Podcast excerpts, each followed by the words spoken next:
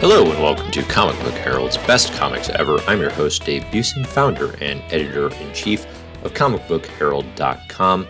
Today I'll be going through all of the comics that I've read primarily throughout the month of April 2019, and we'll be adding to the best comics of all time list. The list, as it stands heading into this week's round, or this month's round of editions, are 507 comics deep, with about, looks like 10 more to add. I've got some revisions on the list to talk about today. Before I get into all of that, thanks to everyone on Patreon who makes Best Comics Ever and Comic Book Herald endeavors possible. In particular, I'd like to thank a couple contributors in the Mysterious Benefactor tier.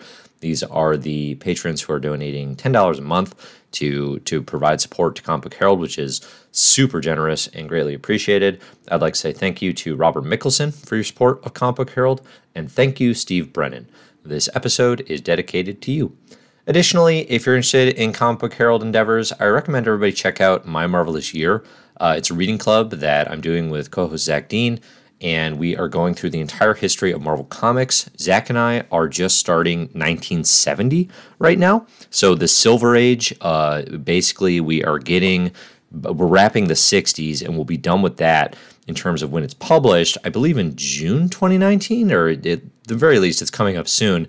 It's going to be a good mid-year break, I think, for people who, if you didn't necessarily want to go back and do the 60s or you missed it the first time, we're getting into the 70s. It's a lot of change for Marvel. It's a lot of new character introductions and really cool new series runs. This is where famous runs like Chris Claremont's X-Men are going to begin. So if you haven't checked out My Marvelous Year, go to mymarvelousyear.com. Check out the reading list and the club, or of course you can find that podcast wherever you get your podcasts. And I recommend, if you're going to do that, maybe check out starting with 1966 or 1967. I think Zach and I are improving every time we do the pod, and it gets better as we go. Or actually a good entry would be some of the variant covers we do recently, where we answer listener questions. Those are a better, get a feel for kind of our dynamic on the podcast. So with that out of the way, let's get into ranking some comics for this month. The first few things that I read, I had Black Panther, which I already have the Coates run in its entirety ranked pretty high on the best comics of all time list. And based on the Intergalactic Empire of Wakanda is the Marvel Fresh Start era that Coates is writing with artist Daniel Acuna. It's really cool. It takes Black Panther up into space, but there's a lot of mystery and intrigue to that. Is this actually our T'Challa? How did he get there? How does this fit in with the continuity of T'Challa the Black Panther leading the Avengers currently on Earth 616? Basically, I think the moral of the story here is I recommend reading it. I'm not actually going to change my Black Panther ranking based on just this first volume. I need to see more of how it's going to play out before I determine whether or not it will improve Black Panther's placement on the list. Something that will improve on the list, though, is the Venom run by Donny Cates and Ryan Stegman. I am all caught up as I do sort of a Road to Absolute Carnage ride that's going to be the Marvel event of August 2019. You'll be hearing some of that on Best Comics Ever. I'll also be putting together a video on the Comic Book Herald YouTube channel. And, of course, I've got a reading order already up for the Road to Absolute Carnage on comicbookherald.com.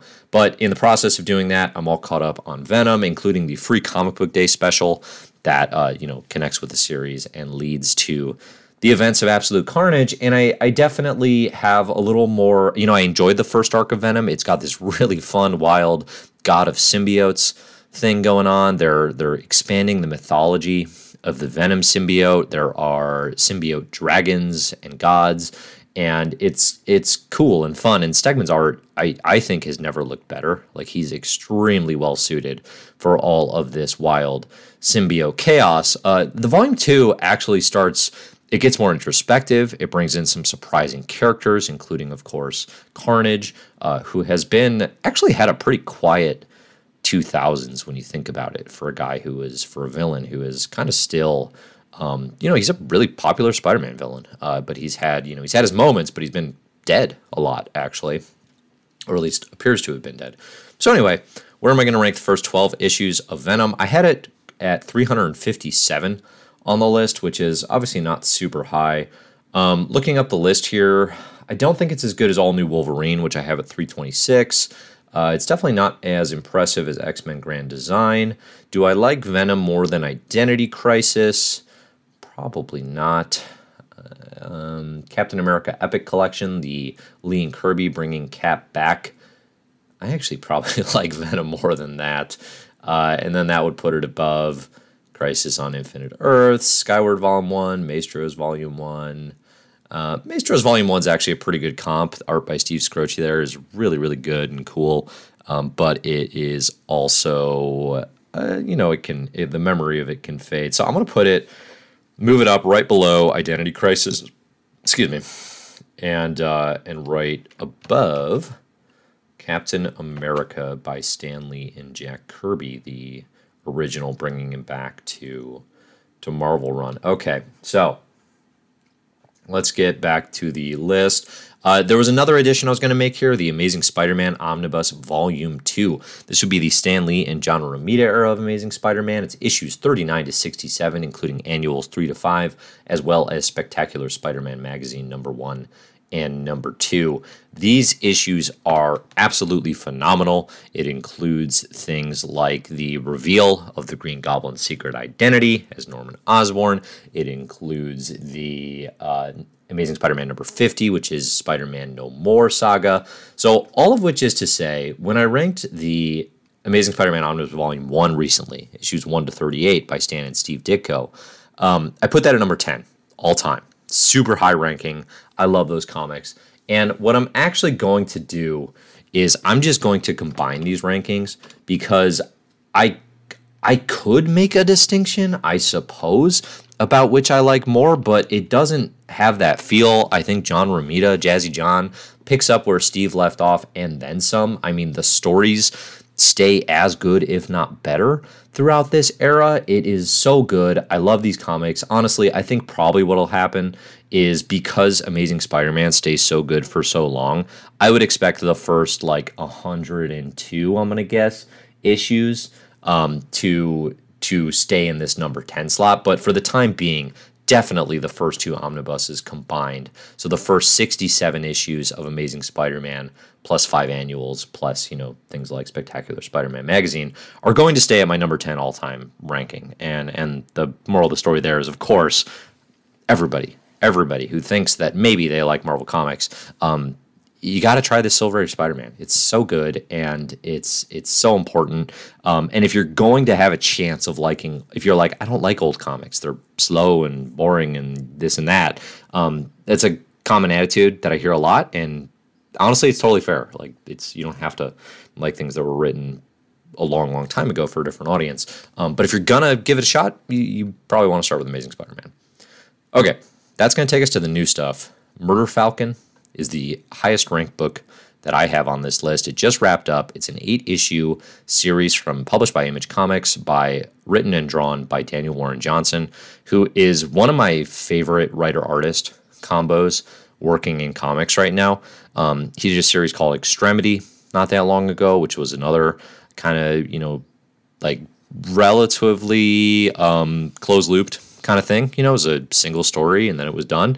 And Murder Falcon is a lot less serious than Extremity. The premise here is more or less that the power of rock, particularly the power of heavy metal, creates these sort of they're almost kaiju, but a little less monstrous sort of beings. So in this instance, the main character, his guitar riffs, his righteous licks, can create this being known as the Murder Falcon, aka Murph for short, and he's a giant falcon wearing a headband who can fight and destroy evil monsters.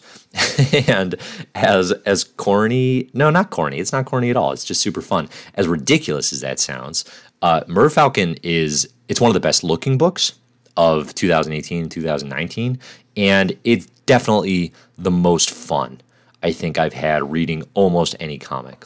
It's so enjoyable to see Warren Johnson just playing with this, having fun. I'm a huge sucker for this sort of Tenacious D-esque attitude about the power of righteous metal and the idea that it would create these, like these weaponized, you know, animalistic beings who can talk, but also are fighting off the forces of chaos and evil. This book is delicious. It's also got, like, then it gets a very emotional and emotionally resonant subplot, or not even subplot, you know, sort of a developing plot as the book goes that hits really hard. So it goes from, you know, fun, absurd twists to that combined with like a real, you know, real life drama. And it's all interwoven beautifully. Again, these are 8 excellent, excellent issues. This book's going to do really well on the best comics of all time list. Honestly, I'm scrolling way up. I'm looking in the top 100. Probably the book that I ranked that high recently was Fujitsu from Aftershocks, a 5-issue series that was just like, I was just delighted how fun it was. Just the energy and the joy in those pages. I think Murder Falcon beats that even, which would put it puts it in some tough company. I don't think I can go much higher than that, because if we look above in that, again, like I've said this, I say this every podcast, when you get inside the top 100, these are all comics I really love. These are all great that I would recommend to just about anybody. And I think like at number 93, I have DC Metal, The Complete Event, which I am on record as a huge fan of. Right above that, I've got Underwater Welder, which is a Jeff Lemire book from Top Shelf. It's a very emotionally resonant kind of Twilight Zone-esque book. Doctor Strange, Doctor Doom, Triumph and Torment by Roger Stern and Mike Mignola. Okay, so looking above Fujitsu, the book right above it is Ultimates by Al Ewing and Kenneth Rockfort, which is a Marvel book that I also absolutely adore. I don't think I can go above that, but I can go above Fujitsu, putting it inside the top 100. Let's see, what else would that put that above? That would put it above 52. The complete DC epic from the mid-2000s. It will put it above Grant Morrison's run on Animal Man. It'll put it above the abominable Charles Christopher, and on and on. But I'm okay with that.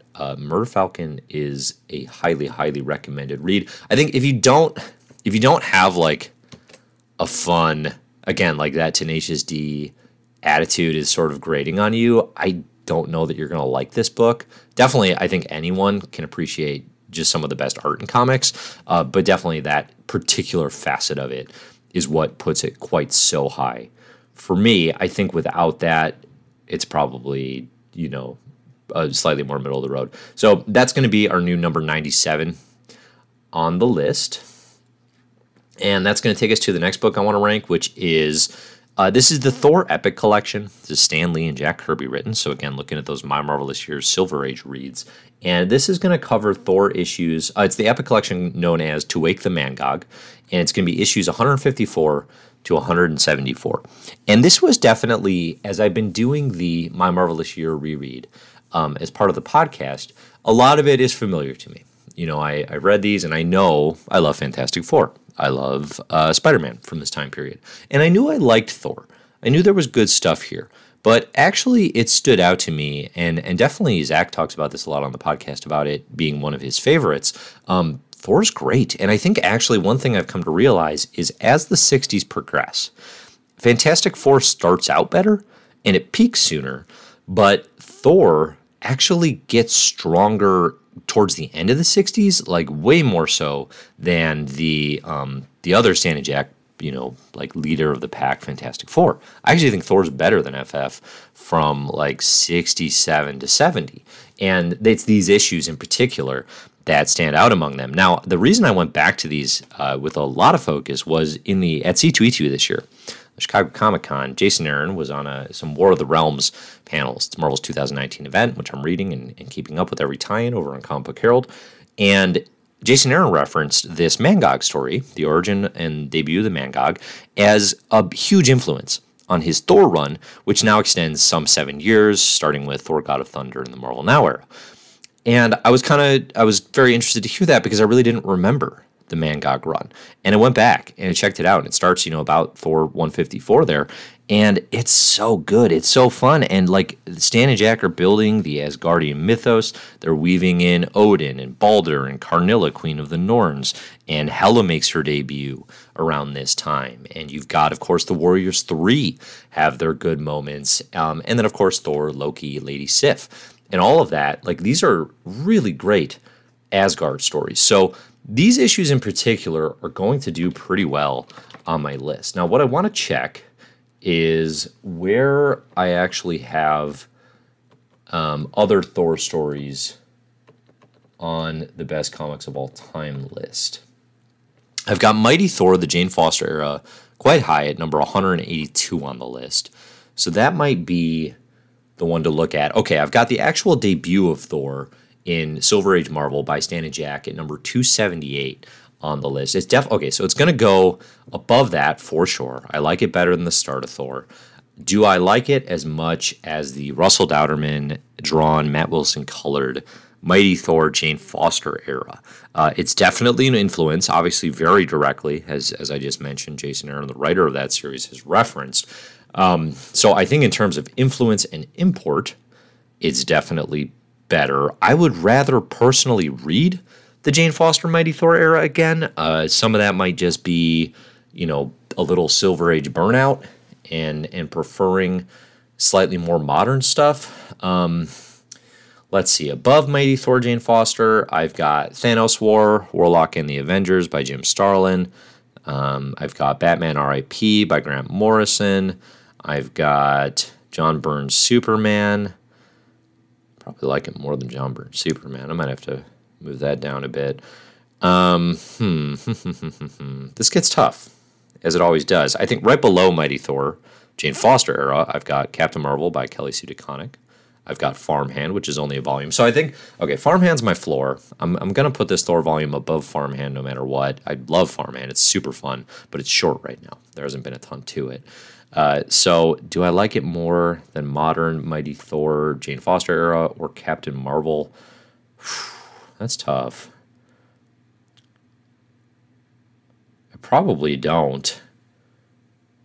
But looking above them, I see some books that maybe I do like it more than, which might just be a function of needing to change the list a little bit. Like I've got Paper Girls, the first couple volumes at 175. I just haven't read enough of that. I need to read more Paper Girls, I think, is really where we're netting out here. Okay, I'm going to put it above Farmhand and below Captain Marvel by Kelly Sue DeConnick. That is where To Wake the Mangog is going to go.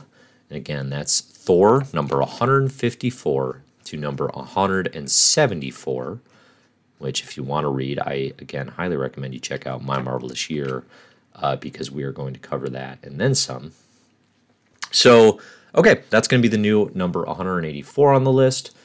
And I feel pretty good about that. That's definitely one of our higher-ranked Silver Age books.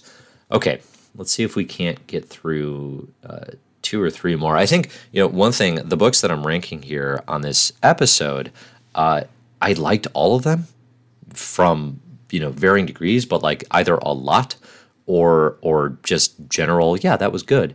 Often when I'm going through these, I have some books that actually I wasn't very into, but all these are going to do reasonably well, including the next book, which is Fearscape, Volume 1, 5 issues from Vault Comics. It's written by Ryan O'Sullivan with art by Andrea Muti, and Fearscape was one of my favorite comics 2018, and it has continued in this trend of being absolutely one of my favorite comics that I found over the past year.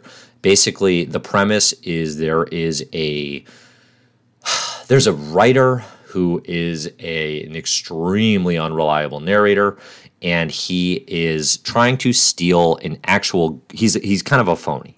And his writing, he thinks he's great. He's got arrogance like you wouldn't believe, but his writing itself isn't necessarily that great. He's the understudy for a truly, well-respected and critically acclaimed author, and he tries to steal, quite literally, this author's muse. and it takes him into this realm known as the Fearscape. So it's a lot about like inspiration and how art is created and muses, but it's so much more than that. And I think the thing that I like most about Fearscape is it is extremely meta. I mean, the last issue, or Fearscape number 4 in particular, I mean, the narrator is talking directly to you, the reader, and implicating you in the events as they're happening. It reminds me a lot of the issue of Ultra Comics in Grant Morrison's Multiversity, which I think is absolutely brilliant to sort of hold the reader accountable for what is happening in these comics, you know, and sort of being complicit in the events. I love that stuff. And Fearscape does that over and over again. It calls out every trick. It calls out every stylistic decision, because this narrator is so arrogant and sort of well-versed, though, in the ways of writing.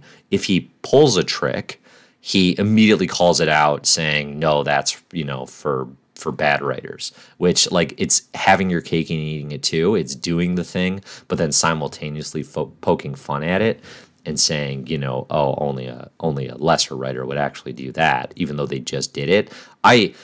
If you're a writer or an English major or just have a lot of respect for contemporary classics, I mean, there's a whole page about, like, James Joyce's Ulysses, ostensibly. So it's so good. This book is really, really fun. It sounds like maybe it would be boring, but it's not, because there's a lot of action and spiritual entities and, you know, all these sort of mystical realms. These 5 issues of Fearscape are going to go really, really high on my list. I think they're extremely fun. So let's see. I'm looking up here, and honestly, like, I'm going very high very quickly. I don't know that it's as good as Wicked and Divine by Kieran Gillen and Jamie McKelvey. Let's see, right above that, I've got Orion, the Walt Simonson DC era, Pride of Baghdad, which is just a really concise, well-put-together graphic novel written by Brian K. Vaughan. But right below Wicked and Divine, I've got the first volume of Stumptown by Greg Rucka and Matt Southworth. I've got Black Magic, also written by Greg Rucka. I've got the first volume of Teenage Mutant Ninja Turtles, Gotham Academy, Kingdom Come, et cetera, et cetera. I don't really have a problem ranking it above any of those. It's that good. So I'm going to do that. I'm going to put it below Wicked and Divine, and right above Stumptown is where Fearscape by Vault Comics is going to go. Now, Vault is, I think, really on a run lately. And I have another Vault book on this list of recent reads called Friendo. There's been kind of this rush over the last couple years of newer comic book publishers. I've talked about Black Mask a fair amount on this list because I've liked a decent chunk of their work. But Vault is the one that has stood out the most to me, I think, late 2018 into 2019, with, honestly, like, the best comics. I think, you know, Fearscape, Friendo, These Savage Shores, they've had some really good material. Give Vault a look, because I think they're the one who's going to come out of this rush, at least as it stands right now, with a little more solid footing because of the quality of what they're producing. So, all right, I'm going to take time to do at least one more, maybe two. So the next book I'm going to rank is Action Comics. Actually, let's do this. Let's do Superman Era by Brian Michael Bendis. I think that'll give us a slightly broader swath of comics to talk about, and honestly, it's pretty true to what's going on. So when Bendis left Marvel, he was a Marvel writer from, 2000 to, 2018. And he was one of the biggest writers at Marvel, really in their history. He tackled virtually every book. I don't want to do a whole giant Bendis thing, but he created characters like Jessica Jones, Miles Morales. He did Ultimate Spider-Man for years and years, and made that, it was a big part of why the Ultimate Universe was so successful. So Bendis was a huge name, and I think by the time he was leaving Marvel, there was definitely more of a mixed reception to him, because he had, honestly, this decade which, you know, sounds like a crazy long time, but really once you hit like post-2010, his work is significantly more uneven. He takes on the X-Men for a long time. I would call that a very inconsistent run with moments. He takes on Guardians of the Galaxy over that time, which I personally am not a fan of really at all. And then he kind of had, I would say, a resurgence towards the end of his time with Marvel, where he came back to Jessica Jones in a very good series. He wrote a series called Infamous Iron Man, which takes a look at, you know, Dr. Doom taking on the role of Iron Man post-Secret Wars, which is also very good. He creates Ironheart during this time, or co-creates Ironheart, which is now a series written by Eve Ewing. So he was on a roll, and he decided to leave Marvel, which I think, honestly, like, generally Marvel fans were pretty okay with, at least I was. I'll definitely defend Bendis. I think if certain circles, he'll get a really bad rap. I love his 2000s work, his New Avengers and stuff. It helped me get into comics. And I think there are, you know, anyway, I don't want to do a whole Avengers thing, but it helped me get into comics, and I've enjoyed it quite a bit. So here goes to DC, and I questioned, honestly, if he was the guy who was like, he's not new, and we kind of know what he can do, and is he just going to take his same style and slap it onto Superman? And it's worked phenomenally well, particularly in the pages of Action Comics. So the way his Superman run works is it kicked off with Action Comics 1000. He had a short story that sort of set the stage for what he was going to do. And I got to say, at this point, it looked pretty silly. It was just Superman fighting this big, ugly mug called Rogel Czar. He's a big alien. And it felt very late 80s, 90s throwback. And just really not fresh at all. That led to a 6-issue mini called Man of Steel, came out weekly, and that's that stage for his two ongoing Superman books, which are Superman and Action Comics. And the one that I love, that I'm going to talk about in the most detail, is Action Comics, because in the pages of Action Comics right now, through issues number 1001 to 1010 currently at the time of this recording, he's setting the stage for all sorts of wild spy sort of like warfare, and it's the rise of Leviathan as this new spy entity. Now, if you're a DC Comics reader, you recognize the name Leviathan as an organization that came out of Grant Morrison's Batman, Inc., and was at that time, I'm not going to spoil it, but it was headed by someone that Batman readers are familiar with. So Bendis is bringing them back, but they're different, and it's a change. And honestly, putting it in the context of Superman, who is not a character I think of in the realm of spies, in dealing with organizations like Checkmate or characters like Amanda Waller, but it's been a really good fit. And Bendis is weaving in all sorts of sort of detective characters who fit these narratives. Like The Question gets a couple nice appearances. You've got Kate Spencer makes a brief cameo of sorts. So Action Comics has been great. It's one of my favorite DC reads of the year. I'm extremely excited for what they're calling Event Leviathan, which is the event that all of this is building to. And the Superman era by Bendis is off to a very, very good start. Again, there's a pretty decent-sized road ahead. I think one criticism that I am on board with is Bendis has had a hard time sticking landings in his Marvel work, even the stuff that I like. But to this point, the build has been very fun. I think it's not going to go anywhere near as high as a lot of the books I've talked about already, but it's going to do reasonably well. I'm looking. So I've got Checkmate, the Greg Rucka written run, at 279, with a lot of art by Jesus Saez. That's obviously a spy-focused saga. I don't think it's quite that good. But it might not go too far below. Let's see, is it as good as his work on Jessica Jones? I would actually say it's better, I think. So then we got to look above Jessica Jones. We've got, let's see, Batman Under the Hood.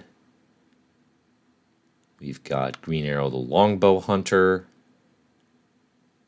Kind of stalling as I scan through this, which makes for riveting listening, I'm sure. It's definitely going to go right in this range. The question is where. So I'm going to put it, I think, right above Wonder Woman Rebirth Year 1, which I'm less into than a lot of people, admittedly. And that's going to make it, I think, our new number 285. Let me double check that. 286. All right.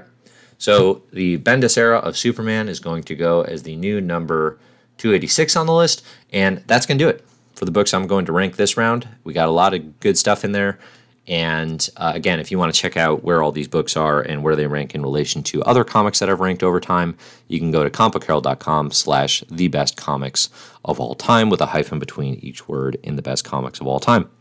Thank you very much for listening. Again, music for Best Comics Ever is provided by Anthony Weiss. You can find more of his music at anthonyweis.com. Again, I'm Dave Busing, and you can find all of my writing and work at comicbookherald.com.